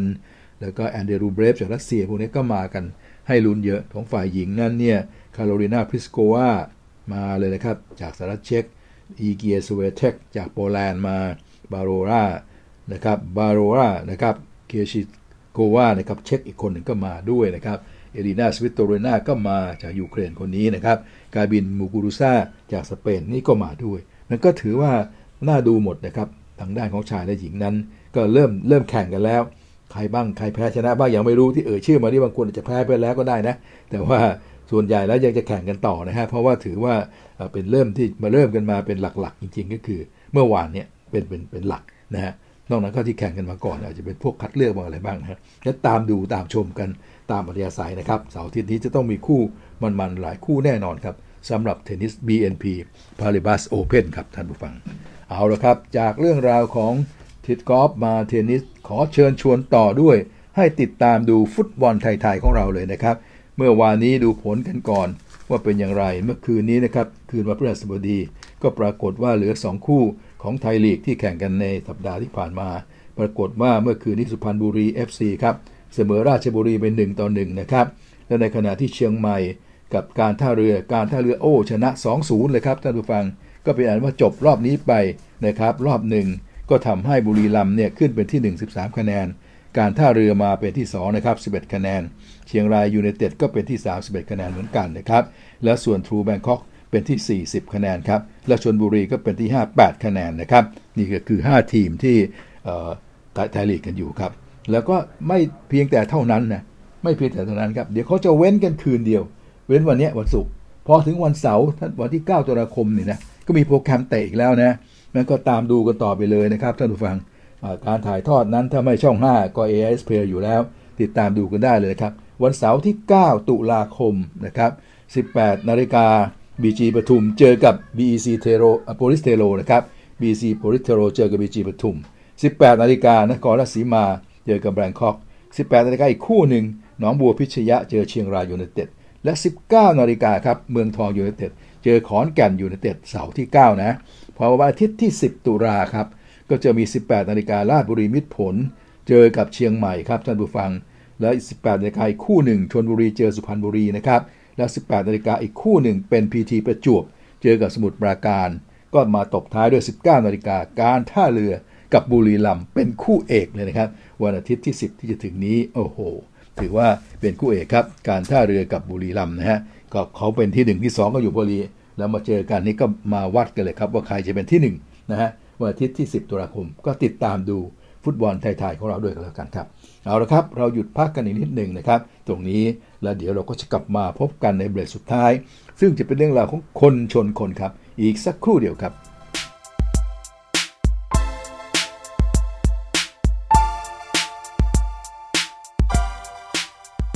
ครับเราก็มาสู่ช่วงสุดท้ายนะครับ ซึ่งก็เป็นเรื่องของคนชนคนหรืออเมริกันฟุตบอลอย่างที่ได้เรียนไว้ครับ เพื่อที่จะรอคู่เอกของเราในวันนี้ครับ เพราะว่าเป็นการเริ่มต้นของสัปดาห์ที่5นะครับก็จะเป็นวันพฤหัสที่สหรัฐอเมริกากลางคืนบ้านเขาก็มาตรงกับเช้าเช้าบ้านเรานะครับ วันศุกร์นะครับ ก็ได้ดูคู่นี้กันหนึ่งคู่ เริ่มแข่งกันตั้งแต่ประมาณ7นาฬิกาเศษครับแล้วก็จนกระทั่งประมาณสักเกือบเกือบ11นาฬิกาก็จบลงนะครับ ระหว่างลอสแอนเจลิสแรมนะครับกับเซียโตซีฮอคครับ ซึ่งเป็นคู่นำคู่แรกนะครับของคืนของวันพฤหัสบดี อย่างที่ทุกๆ ครั้งเริ่มสัปดาห์ใหม่ก็จะมีคู่แรกมาวันพฤหัสก่อนเสมอนะครับ ก็ปรากฏว่าภาพรวมนั้นก็คือแรมชนะเซียโตไป 26 ต่อ 17 ครับ ก็ดูเด็ดเผ็ดมันพอสมควรเลยทีเดียวนะครับ โดยที่ก่อนเล่นนั้นนะครับทางด้านของอาร์เนแรมก็ชนะมา 3 แพ้ 1 ในขณะที่เซียโตชนะมา 2 แพ้ 2 ครับ และแต้มต่อนั้นก็ให้ไปทางแรม 2 แต้มครึ่งนะครับท่านผู้ฟัง ก็การแข่งขันนั้นปรากฏว่าใน quarter ที่ 1 ต่างทำอะไรกันไม่ได้นะครับผ่านไปทั้ง quarter จบลงได้ศูนย์ต่อศูนย์ก็เรียกว่าผัดกันลงมาเล่นแล้วก็ออกไปเล่นแล้วก็ออกไปทำแต้มอะไรกันไม่ได้ก็ศูนย์ศูนย์นะครับพอ quarter ที่ 2 เล่นได้ประมาณสัก4-5 นาทีนะครับทางด้านของซีฮอคทำ touchdown ได้นะครับเป็น touchdown แรกนะครับท่านผู้ฟัง ก็ขึ้นนำไปก่อน 7 ต่อ 0 ครับ หลังจากนั้นนะครับก็เล่นกันต่อมาจนกระทั่งเหลือประมาณสัก 1 นาที จะหมด quarter ที่ 2 ครับ ทางแรมก็สามารถที่จะมาเตะ field goal ได้ก็เลยไล่มา 3 ต่อ 7 ก็ทำให้การแข่งขันใน2 quarter แรก หรือในครึ่งเวลาแรกนั้นเนี่ยจบลงโดยที่ทางซีแอตเทิลเจ้าบ้านนำก่อน 7 ต่อ 3 ครับ แต่พอเข้าสู่ quarter ที่3ปุ๊บขึ้นมานะครับ แรมนี่สามารถที่จะมา ทำได้ถึง 2 touchdown เลยครับใน quarter นี้นะครับคือเล่นกันไปสักประมาณพักเดียวนะครับ6-7 นาที ทางแรมก็สามารถทำ touchdown ได้ก่อน ก็ขึ้นมานำเป็น 9 ต่อ7แต่เปลี่ยนไม่เข้านะครับ ก็นำ9ต่อ 7 หลังจากนั้นใกล้หมดเวลาสัก 2-3 นาที แรมก็ได้อีกหนึ่ง touchdown ก็เลยนำไป 16 ต่อ 17 ครับ เมื่อจบ quarter ที่ 3 นะครับ ตอนนี้แรมกลับมาเป็นฝ่ายนำแล้วนะครับพอ quarter ที่ 4 ซึ่งเป็น quarter สุดท้าย ก็ปรากฏว่าทางเสียโตเนี่ย ขึ้นมาทำ touchdown ได้นะครับท่านผู้ฟังครับ ก็เลยไล่ขึ้นมาเป็น 14 ต่อ 16 และข้อสังเกตก็คือคนที่ลงมาทำ touchdown ให้กับทางด้านของเสียโตนี้ ไม่ใช่ตัวจริงครับ เพราะตัวจริงก็คือ Russell Wilson เนี่ยโอ้โห เล่นใน quarter ที่ 3 นั้น โดน tackle เจ็บครับแขนเจ็บเห็นชัดเจนเลยนะครับเลยต้องออกจากการแข่งขันไปนะฮะแล้วก็เลยต้องเอาตัวของจีโนสมิธลงมาแทนแต่จีโนสมิธก็ตัวสำรองก็ยังอุตส่าห์ทำทัชดาวได้1ทัชดาวนะครับ ก็ทำให้ไล่ขึ้นมาเป็น 14 ต่อ 16 ครับนะฮะ 14 ต่อ 16 ครับ แต่อย่างไรก็ตามหลังจากนั้นเนี่ย ทางแรมก็ดูเหมือนว่าจะคุมเกมได้ ก็มาทำทัชดาวได้อีกหนึ่งเป็น 23 ต่อ 14 นะครับ แล้วก็เหลืออีก 2 นาทีครึ่งนะครับฮอกไล่มาไล่มาไม่สามารถจะทำทัชดาวได้ ก็ได้แค่ 1 ฟีดโกนะครับคือไล่มาเป็น 17 ต่อ 23 ครับ เวลาเหลือประมาณ 2 นาทีแล้ว แล้วก็ทางด้านของฮอกก็หวังว่าจะได้เล่นอีกสักครั้งหนึ่ง นะครับถ้า 17 ต่อ 23 เนี่ย ถ้าได้ 1 ทัชดาวก็เป็น 24 23 ชนะได้เหมือนกัน ในช่วง 2 นาทีสุดท้าย แต่ก็ปรากฏว่าทางฮอกนั้นเนี่ย อย่างว่าครับ พอสมิธเดอุซาทำทัชดาวได้ พอมาถึงตรงนี้กลายเป็นขว้างไปเข้ามือคู่ต่อสู้เลยครับก็โดน intercept ไป ก็เลยทำให้ลูกกลับไปอยู่ทางฝ่ายของ Rams นะครับในในสองนาทีสุดท้ายเนี่ยซึ่งจะเป็นนาทีทองเลยนะอุตส่าห์เอาลูกมาได้แล้วเหลือ2นาทีสุดท้าย แต่ก็ปรากฏว่า quarterback สำรองสมิธนั้น ไปขว้างเข้ามือปีกของเข้ามือของคู่ต่อสู้เข้า ก็เลยต้องเสียลูกไป แล้วก็กลายเป็นว่าทางฝ่ายของRams นั้นเนี่ยบุกขึ้นมาจนกระทั่งได้ 1 field goal กลายเป็น 26 ต่อ 17 ตอนตอนนี้ก็ถือว่าเวลาเหลือเท่าไหร่ก็ไม่กลัวแล้ว เพราะว่า26 ต่อ 17 เนี่ยต้องทำ2สกอร์นะ เพราะถ้าเมื่อกี้เนี่ย23 ต่อ 17 เนี่ย ถ้าหากว่าทางเซียโตได้1 touchdown Seattle จะชนะเลยนะ แต่เมื่อทางด้านของเซียโตกลับไม่นอกจากไม่ได้ touchdown แล้วยังเสีย intercept ด้วย ก็ intercept นั้นก็นำไปสู่ 3 แต้มของ Rams ซึ่งกลับมาเตะ field goal ได้ จึงเป็น 26 นะครับ ต่อ 17 แล้วก็ Rams ก็เล่นสบายๆ จากนั้นเหลือเวลานิดเดียว ทาง Seahawks ก็ไม่สามารถจะทำอะไรได้อีกแล้ว ก็เลยต้องพ่ายแพ้ไป 17 ต่อ 26 ด้วยประการฉะนี้ครับท่านผู้ฟังครับ ก็ถือว่าในที่สุดแล้ว LA Rams ก็ได้ชนะนะครับขึ้นมาเป็น 4 ต่อ 1 ครับในขณะนี้ส่วน Seattle Seahawks นั้นก็กลายเป็น 2 ต่อ 3 คือชนะ 2 แพ้ 3 ไปนะครับสำหรับวันนี้นะครับ Matthew Stafford นั้นก็ขว้างได้ทั้งหมดก็ 365 หลาครับ จากการขว้าง 37 ครั้ง รับได้ 25 ครั้งครับ ออกมา 365 หลาอย่างที่ว่า 1 touchdown กับ 1 intercept ครับ ก็ถือว่ายังคงมาตรฐานนะ Matthew Stafford ก็เล่นได้ดีวันนี้ครับ ส่วนทางด้านของ Darrell Henderson ครับ Darrell Henderson นะครับตัววิ่งของแรมนั้นก็วิ่งไป 17 ครั้ง 82หลากับ 1 ทัสดาวเป็นกำลังหลักครับ ส่วนซีฮอคเนี่ยและเซวินสันก็ก่อนที่จะต้องเลิกไปนะครับต้องออกไปเพราะความบาดเจ็บนั้นเนี่ยเขาก็คว้างได้เพียง 16 ครั้งรับ 11 ครั้ง 152หลากับ1ทัสดาวครับ และสถิติของจีโน่สมิธซึ่งลงมาเล่นทีหลังยังยังไม่ขึ้นมานะครับ ก็เอาเป็นว่าเดี๋ยวเราค่อยตามกันในวันหลังครับ แต่เอาว่าเป็นวันนี้ในที่สุดแล้ว ทาง Rams ก็เป็นฝ่ายเอาชนะเซียเทอร์ไปได้ครับ 26 ต่อ 17 ครับ ถือว่าเป็นการประเดิมนะครับของสัปดาห์ที่ 5 อย่างสนุกพอใช้นะครับ อย่างสนุกพอสมควรเลยทีเดียวนะครับ โดยที่ทาง Rams ก็เรียกความมั่นใจกลับคืนมา หลังจากเมื่อสัปดาห์ที่แล้วไปพ่ายให้กับ Arizona Cardinals นะครับไปแพ้ Arizona Cardinals ก็กลับมาชนะได้ในสัปดาห์นี้ครับ เอาละครับท่านผู้ฟังก็ผ่านไปสำหรับคู่ประเดิมสัปดาห์ครับ จากนี้ไป ก็จะเป็นคู่ประจำสัปดาห์แข่งกันตั้งแต่เที่ยงคืนวันอาทิตย์ แล้วก็ตีสามวันอาทิตย์ ขยับเข้าสู่เช้าวันใหม่นะฮะแล้วก็เป็นวันจันทร์วันใหม่กับวันอังคารวันใหม่ ตามโปรแกรมซึ่งจะขออนุญาตนะครับไล่สรุปดังต่อไปนี้ครับท่านผู้ฟังครับ ก็คืนวันอาทิตย์เลยคู่เที่ยงคืนนะครับนิวยอร์กออกก่อนเลยครับสัปดาห์นี้จะมีพิเศษจะมีพิเศษเวลาประมาณสักสองทุ่มครึ่งนะครับท่านผู้ฟังครับ สองทุ่มครึ่งตามเวลาบ้านเรานะ วันอาทิตย์นะ เย็นๆนะครับท่านผู้ฟัง จะมีการแข่งขันระหว่าง New York Jets กับทางด้านของ Atlanta Falcons ครับหนึ่งคู่ ไปแข่งที่อังกฤษครับเขาจัดโปรแกรมพิเศษไปแข่งที่อังกฤษหนึ่งคู่บังเอิญล็อกมันไปตกที่ New York Jets กับทางด้านของ Atlanta นะครับซึ่งเป็นทีมอ่อนทั้งคู่New York Jets นั้น 1-3 ชนะมา 1 แพ้3 Atlanta ก็ชนะ 1 มาแพ้3นะฮะแล้วก็ปรากฏว่าจะไปแข่งกันที่ไหนไหมครับท่านผู้ฟัง แข่งกันที่สนาม Tottenham Hotspur Stadium เลย แข่งที่สนามของ Tottenham ฮะที่อังกฤษนี่แหละครับ แล้วก็จะมีถ่ายทอดสดด้วย เพราะฉะนั้นเราก็จะได้ดูก่อนตั้งแต่ 2 ทุ่มครึ่งนะครับ ระหว่าง New York Jets กับอาร์เซนอลนะครับไอ้กับ Atlanta ประทานโทษกับ Atlanta นะฮะAtlanta Falcons ครับ ไม่ใช่ Arsenal Atlanta Falcons ก็คู่นี้ก็สูสีกันมากนะครับ ไม่มีสามารถที่จะบอกได้ว่าใครจะเป็นต่อใคร แต่ว่านักวิจารณ์ก็ให้ Atlanta เป็นต่ออยู่นิดๆประมาณลบหนึ่งเท่านั้นเองนะครับ ก็เจอกันตอนสองทุ่มครึ่งก็มีการถ่ายทอดมาบ้านเราด้วย ก็ติดตามดูชมกันนะครับ ระหว่าง New York Jets กับทางด้าน Atlanta Falcons ครับ หลังจากนั้นก็จะเป็นคู่เที่ยงคืนนะครับ ไล่ไปตั้งแต่ Green Bay Packers นะครับเจอกับ Cincinnati Bengals นะครับ และคู่นี้ Green Bay ก็เป็นต่อ 3 แต้มครับ ตามด้วย Detroit Lions กับ Minnesota Vikings นะครับท่านผู้ฟัง Minnesota ก็เป็นต่ออยู่ 8 แต้มครับท่านผู้ฟัง ถัดไปก็จะเป็น Denver Broncos เจอกับ Pittsburgh Steelers นะครับคู่นี้ก็ Denver เป็นต่อเล็กน้อย 2 แต้มครับ ตามด้วย Miami Dolphins เจอกับ Tampa Bay Buccaneersนะครับ Tampa Bay Buccaneers นั้น หลังจากที่เมื่อสัปดาห์ที่แล้ว Brady ก็มาทำสถิติได้อย่างที่เราก็ได้ดูกันไปแล้วนะครับ ตอนนี้สถิติขว้างมากตลอดกาลจำนวนหลานั้นเป็นของ Tampa Bay แล้วอย่างที่เรารายงานนะครับเป็นของ Tom Brady ไปเรียบร้อยแล้ว ก็จะนำทัพนะครับมาต้อนรับการมาเยือนของ Miami นะครับ Miami นั้น 1-3 แต่ Tampa Bay นั้น 3-1 ก็เลยเป็นต่อเยอะถึง 9.5 แต้มเลยทีเดียว นี่ก็จะเป็นคู่เที่ยงคืนนะครับ ตามมาด้วย New Orleans กับวอชิงตันเที่ยงคืนอีกคู่หนึ่งนะครับ คู่นี้ก็ New Orleans เป็นต่อประมาณ 1.5 แต้มนะครับ แล้วก็จะเป็น Philadelphia กับทางด้านของ Carolina ครับท่านผู้ฟังเป็นคู่ถัดมานะฮะโดยที่ทาง Carolina Panthers เป็นต่ออยู่ 4 แต้มครับ แล้วก็จะถึงคู่ของ Tennessee Titans ครับ เจอกับ Jacksonville Jaguars นะฮะ Jaguars นี่ยังไม่ชนะใครเลยกับไททันส์ก็เป็นต่ออยู่ 7.5 แต้มครับ มาถึงคู่นิวอิงแลนด์แพทริออตครับ จะมาเจอกับฮิวสตันเท็กซันเนื่องจากว่าถึงแม้ว่าจะ 1-3 เท่ากันคือชนะคนละครั้งแพ้ 3 ครั้ง แต่ว่านิวอิงแลนด์ก็ดูได้เปรียบเป็นต่อถึง 7 แต้มทีเดียวนั่นก็เป็นคู่เที่ยงคืนอีกคู่หนึ่งครับ ถัดมาก็จะเป็นคู่ถึง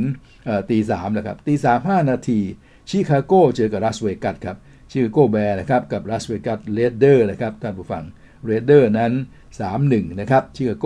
2-2 สถิตินะครับ ก็เลยทางด้านของเรดเดอร์เป็นต่ออยู่ 6 แต้มครึ่งครับ นี่คู่ตี 3 นะครับ แล้วถัดมาก็จะเป็นตี3 5นาทีอีกคู่หนึ่ง ระหว่างคลีฟแลนด์บราวน์ครับ เจอกับลอสแอนเจลิสชาร์เจอร์นะครับท่านผู้ฟังครับ คู่นี้ก็ถือว่าสูสีกันเลยทีเดียวนะครับ ทางด้านของ odds เนี่ยให้ศูนย์ศูนย์เลย ไม่สามารถจะบอกได้ว่าใครจะเป็นผู้ชนะนะครับ ระหว่างคลีฟแลนด์กับลอสแอนเจลิสชาร์เจอร์ครับสามหนึ่งมาด้วยกันทั้งคู่นะครับ นี่ก็ตีสามห้านาที เสร็จแล้วก็ไปถึงคู่ตีสามยี่สิบห้านาทีนะครับ ระหว่างนิวยอร์กไจแอนต์กับดัลลัสคาวบอยครับดัลลัสคาวบอยนั้นชนะมา 3 แพ้1นะครับในขณะที่นิวยอร์กไจแอนต์ก็ตรงข้ามเลยคือ 1 ชนะ 1 แพ้ 3 ก็คู่นี้เจอกันที่บ้านดัลลัสด้วยนะครับ แต้มต่อจึงเป็นของดัลลัสถึง 8 แต้มครึ่งกันเลยทีเดียวนะครับนี่คู่ตีสามยี่ห้านาทีนะครับตีสามยี่ห้านาทีคู่หนึ่งครับก็จะเป็นคู่ของซานฟรานซิสโกโฟร์ตี้ไนเนอร์ครับเจอกับอาริโซนาคาร์ดินัลนะครับท่านผู้ฟังก็ปรากฏว่าสำหรับคู่นี้นะครับอาริโซนาคาร์ดินัลนั้นเป็นทีมเดียวที่ยังไม่แพ้ใคร 4 ต่อ 0 ภูสวัสด์อย่างที่ได้เรียนไปนะครับ แล้วอาริโซนาก็เปิดบ้านรับการมาเยือนของซานฟราน ซึ่งความจริงก็ไม่เลวนักหรอก สำหรับซานฟรานนะครับซึ่งมีสถิติ2-2 แต่บังเอิญจิมมี่การอปโปโลเนี่ยก็เจ็บเสียตอนหลังๆก็เลยต้องให้เทรย์แลนซ์ลงมาเล่นแทน ก็เลยทำให้ทางซานฟรานก็จะดูปวกเปียกไป เพราะนี่ทางเทรย์แลนซ์เนี่ยก็ถึงว่าจะเพิ่งมาเล่นได้ปีนี้เป็น quarterback ใหม่ เพิ่งดราฟต์มากันอ้อๆเลยนะครับ อายุแค่21 ปีเท่านั้น แต่ว่าต้องมาทำหน้าที่ให้กับซานฟรานนะครับ เพราะว่าตัวเจ๋งของเขาคือจิมมี่การอปโปโลนั้นบาดเจ็บลงนะครับท่านผู้ฟัง และส่วนทางด้านของอริโซนาคาร์ดินัลนี่เราก็ คุยกันแล้วนะครับว่ากำลังมาแรง โดยเฉพาะไคเลอร์เมอร์เรย์ quarterback ซึ่งตอนนี้ไม่เก่าแล้ว ถึงก็อายุยังมาเล่นได้สองสามปีก็จริง อย่างที่เราคุยกันไปอะเป็นทีมที่ยังไม่เคยแพ้ใครเลย ก็ต้องแนะนำเป็นพิเศษ ว่าไคเลอร์เมอร์เรย์นะครับเป็น quarterback ระดับ Heisman Trophy ระดับที่ได้รางวัลมหาลัยมาแล้วนะครับเมื่อปี 2018 นะฮะแล้วก็มาทำให้ทางด้านของอริโซนาคาร์ดินัลดีขึ้นเรื่อยๆ ดีขึ้นเรื่อยๆนะครับจนกระทั่ง ปีนี้เล่นมา 4 ครั้งยังไม่แพ้ใครเลยด้วยภายใต้การนำของ quarterback ไคเลอร์เมอร์เรย์ซึ่งก็ยังหนุ่มอยู่นี่แหละนะแต่ว่ายังหนุ่มเรียกว่ามากกว่า คือแก่มากกว่าเทรย์เทรย์แลนซ์หน่อย คือไคเลอร์เมอร์เรย์เนี่ยเล่นมา 3 ปี อายุ 24 ใช่ไหมครับ แล้วก็ดังมาจากมหาลัยด้วย ส่วนทางด้านของเทรย์แลนซ์เนี่ย จริงๆควรจะมาเป็นตัวสำรองให้แกลปโรแต่พอแกลปโรแกป่วย เทเรนส์ซึ่งเพิ่งดับมาปีแรกนะครับ ก็จำเป็นต้องลงนะครับนั้นก็คงจะต้องดูกันว่าจะเป็นอย่างไรนะครับท่านผู้ชมครับสำหรับคู่นี้นะครับอาริโซนากับซานฟานนั้น ก็ทางด้านของอาริโซนาเป็นต่อแค่2แต้มครึ่งนะก็ไม่ได้เป็นต่ออะไรมากมายนะครับ แค่ต่อสองแต้มครึ่งเท่านั้นเองนะครับ นี่ก็จะแข่งตอนตีสามยี่ห้าครับ แล้วสุดท้ายก็จะของวันอาทิตย์เนี่ยนะก็เป็นเช้าตรู่วันจันทร์นะเจ็ดนาฬิกายี่สิบนาทีซึ่งเป็นคู่สุดท้ายของวันอาทิตย์ที่โน่นจะเป็นเช้าตรู่วันจันทร์บ้านเราก็จะเป็นบัฟฟาโลบิลครับ เจอกับทางด้านของแคนซัสซิตี้ชีฟนะฮะซึ่งเป็นเต็งหนึ่งแหละว่าก็เริ่มจะดีขึ้นแล้วมั้งนัดที่แล้วก็ชนะมา 2 ต่อ 2 ต้องมาเจอหินอีกแล้วนะครับ เจอกับบัฟฟาโลเนี่ยไม่ธรรมดาธรรมดานะบัฟฟาโลเนี่ยสามหนึ่งนะครับสถิตินะฮะนอกจากนั้นแล้วก็มีจอชอัลเลนเป็น quarterback ที่ไว้ใจได้เลยทีเดียวนะครับ ก็เพราะฉะนั้นเนี่ยก็ต้องมาดูการดวลล่ะระหว่างทางด้านจอร์ดอาร์เลนกับทางด้านของมาโฮมเนี่ยจะเป็นยังไงมาโฮมจะ คุมแคนซัสอยู่ไหมจะเอาชนะได้ไหม คู่นี้เช้าตรู่วันจันทร์ครับ7นาฬิกา20นาทีก็อย่าลืมติดตาม odds หรือว่าแต้มต่อยังเป็นของแคนซัสซิตี้ประมาณ 3 แต้มครึ่งครับ นี่ก็เป็นคู่ของเช้าวันจันทร์นะครับ ส่วนคู่ของเช้าวันอังคารนั้นนะครับคือเป็นคืนวันจันทร์บ้านเขาก็จะเป็นอินเดียนาโพลิสโคลต์ 1-3 เจอกับบัลติมอร์เรเวน3-1 ครับ คู่นี้ก็ทางด้านของบัลติมอร์เรเวนก็หายห่วงไป เพราะว่า ลามาร์แจ็กสันกำลังเข้าฝักด้วยนะครับ quarterback เขาเนี่ยก็เลยเป็นต่อถึง 6 แต้มครึ่งเลยทีเดียวนะครับ นั่นเป็นคู่ต่างๆที่จะแข่งกันนะครับ แล้วก็รวมทั้งแต้มต่อด้วย ส่วนการถ่ายทอดสดบ้านเรานะครับ เราดูกันไปแล้วหนึ่งคู่นะครับ เมื่อเช้าวันนี้นะครับ เสร็จแล้วคืนวันอาทิตย์เนี่ยอย่างที่บอกครับตอน8นาฬิกา2ทุ่ม30นาทีนะครับก็จะเป็นการพบกันระหว่างทางด้านของนิวยอร์กเจ็ตกับทางด้านของแอตแลนตาฟอลคอนที่สนามท็อตแนมฮอตสเปอร์ที่ อังกฤษนะครับ ก็มีถ่ายทอดมาก็ดูกันด้วยเป็นคู่ที่ 1 เสร็จแล้วตอนเที่ยงคืนก็จะถ่ายทอดคู่กรีนเบย์กับซินซินเนตินะครับ ก็ถือว่าน่าดูเราก็จะได้เห็นฝีไม้ลายมือของกรีนเบย์เห็นแอรอนรอดเจอร์นะครับ ซึ่งก็เรียกว่ากำลังจะกลับมาเข้าฝักครับ เสร็จแล้วการถ่ายทอดในคู่เที่ยงคืนก็มีคู่นั้นคู่เดียวนะฮะเพราะว่าไปเอาโควต้าไปถ่ายทอดคู่2ทุ่มแล้วนะครับ จากนั้นก็ไปดูรอบดึกกันเลย ตีสามห้านาทีจะถ่ายทอดคู่ของคลีฟแลนด์กับลอสแองเจลิสชาร์เจอร์ครับท่านผู้ฟังครับ ถือเป็นคู่เอกนะ3-1ต่อ3-1เนี่ยก็จะมีการถ่ายทอดให้เราดูด้วยนะครับ คู่นี้สนุกครับคลีฟแลนด์3-1กับทางด้านของแอลเอชาร์เจอร์3-1ที่บอกแต้มต่อนี้ให้ออกไม่ออกเลยครับ บอกว่าเสมอกันเลยคู่นี้ก็น่าติดตาม อันนี้ถ่ายทอดนะครับ เสร็จแล้วก็จะมาถ่ายทอดอีกคู่หนึ่งตีสามยี่สิบห้านาทีครับ เป็นคู่ของอาริโซนาคาร์ดินัล กับซานฟรานซิสโกโฟร์ตี้ไนเนอร์ก็ถือว่าเป็นคู่ที่น่าดูอย่างที่ว่าเราตามลุ้นอยู่อาริโซนายังไม่แพ้ใครเลยนะฮะ ก็ลองดูว่าจะเอาชนะซานฟรานได้ไหมอย่างที่บอกไปเมื่อกี้ เป็นต่ออยู่นิดหน่อยครับ นี่ได้ดูถ่ายทอดสดด้วย3ตี3 25นาทีนะครับ ของเช้าวันจันทร์แล้วล่ะครับ ส่วนคู่แคนซัสกับบัฟฟาโลเนี่ยฮะซึ่งจะเป็นคู่เอกคู่เด็ดอีกคู่หนึ่งของสัปดาห์นี้เนี่ย7นาฬิกา20นาทีเป็นเช้าวันจันทร์ก็ถ่ายอยู่แล้วนะครับ รวมทั้งคู่บัลติมอร์เรเวนกับอินเดียนาโพลิสโคลต์เช้าวันอังคารก็ถ่ายอยู่แล้ว นี่คือคู่ถ่ายทอดต่างๆ ของสัปดาห์นี้ก็ถือได้ว่าเป็นสัปดาห์ที่เราจะเพลิดเพลินกับคนชนคนได้อย่างพอสมควรกันเลยทีเดียวครับอะเอามาปิดท้ายกันด้วยเรื่องของคนชนคนมหาวิทยาลัยครับ ขอแนะนำนะครับบรรดาทีมท็อปทั้งหลายที่จะเล่นในสัปดาห์นี้เล่นกับใครบ้างครับ หมายเลขหนึ่งอลาบามาครับจะไปเยือนเท็กซัส A&M นะครับหมายเลข2มหาลัยจอร์เจียครับ จะไปเยือนเบอร์ 18 นะครับออเบิร์นอันดับที่ 18ออเบิร์นครับ สนุกแน่นอนเลยคู่นี้ หมายเลข 3 ครับ อันดับ 3 ครับไอโอวาครับ จะไปเจอกับอันดับ 4 เพนสเตทโอ้โห นี่ก็สุดมันอีกนะครับแล้วครับนั้นหมายเลข 4 เพนสเตทก็ไปเจอกับไอโอวาอย่างที่เมื่อกี้นะครับ ส่วนหมายเลข 5 ก็เป็นซิซินเนติครับ รับการมาเยือนของเทมเปิลและหมายเลข 6 โอคลาโฮมาครับ ไปเยือน หมายเลข 21 ทักเท็กซัสครับมหาลัยเท็กซัสครับ อยู่ในวิทยาลัยเท็กซัสนะครับ แล้วหลังจากนั้นก็เป็นอันดับที่ 7 ครับมหาลัยโอไฮโอสเตทครับ รับการมาเยือนของแมรี่แลนด์ ส่วนอันดับที่ 8 โอเรกอนได้พักนะครับ อันดับที่ 9 ครับมิชิแกนครับมหาลัยมิชิแกนฮะก็จะไปเยือนเนบราสกาและส่วนอันดับที่ 10 นะครับมหาลัย BYU นะครับบริกแฮมยังยูนิเวอร์ซิตี้ครับ จะรับการมาเยือนกับบอยซีสเตทนะครับ นี่ก็เป็น 10 อันดับของมหาลัยที่จะมีโปรแกรมแข่งขันกันในวันนี้ ได้พักแค่หนึ่งคือโอเรกอน อันอื่นๆ ก็น่าสนใจติดน่าติดตามหลายคู่เลยทีเดียวครับ อยากจะให้กันแนะนำว่าตื่นมาในเช้าเช้าวันเสาร์นะ ก็ลองมาดูดูเข้าไป YouTube ลองไปหาว่าที่เขาถ่ายทอดสดไอ้คอเลจฟุตบอลเนี่ยเราเข้าไปตรงนั้นจิ้มไปตรงนั้นนะฮะไปไปหาดูนะฮะดูเผื่ออาจจะได้ดูกันคู่สดๆร้อนๆหลายคู่ทีเดียว ถึงแม้ว่าจะไม่ได้ดูสดๆร้อนๆบางคู่ก็จบปุ๊บเขามีไฮไลท์เลยก็สนุกพอกัน เพราะฉะนั้นก็ตามดูในวันเสาร์ก่อนนะฮะวัน สาร์เช้าวันอาทิตย์เสาร์บ้านครับก็คือเช้าวันอาทิตย์บ้านเราเนี่ยเช้าวันอาทิตย์ก็มีความสุขกับมหาลัยซะก่อน แล้วค่อยไปดูกันตอนเย็นเย็นวันอาทิตย์นะครับซึ่งก็จะมีขอคู่ของจากลอนดอนคู่หนึ่งเมื่อกี้เนี่ยแล้วยังมีตอนดึกอีกหลายคู่อย่างที่ได้กล่าวเปลี่ยนไป ก็ถือได้ว่าสัปดาห์นี้อเมริกันฟุตบอลนั้นก็สนุกทั้งประเภทของผู้ใหญ่นะครับแล้วก็ของเด็กๆ หรือคอเลจฟุตบอลด้วย ก็ติดตามดูชมกันครับ อย่าแฉงก็แน่ละแน่นอนแล้วครับ ไปดูแน่นอน แล้ววันจันทร์เราค่อยมาดูกันว่าผลเป็นอย่างไร ใครจะแพ้ใครจะชนะเบื้องหน้าเบื้องหลังเป็นอย่างไร พบกันใหม่วันจันทร์ครับ สวัสดีครับสำหรับใครที่ไม่อยากพลาดสนทนากับจ่าแฉ่งแบบไม่ไม่สดๆฝากกดไลค์ กดแชร์ กด Subscribe และกดกระดิ่งแจ้งเตือนด้วยนะครับ และสามารถติดตามความเคลื่อนไหวได้ทาง Facebook และ YouTube แค่เพียงพิมพ์คำว่าซูมซอกแซก ฝากด้วยนะครับ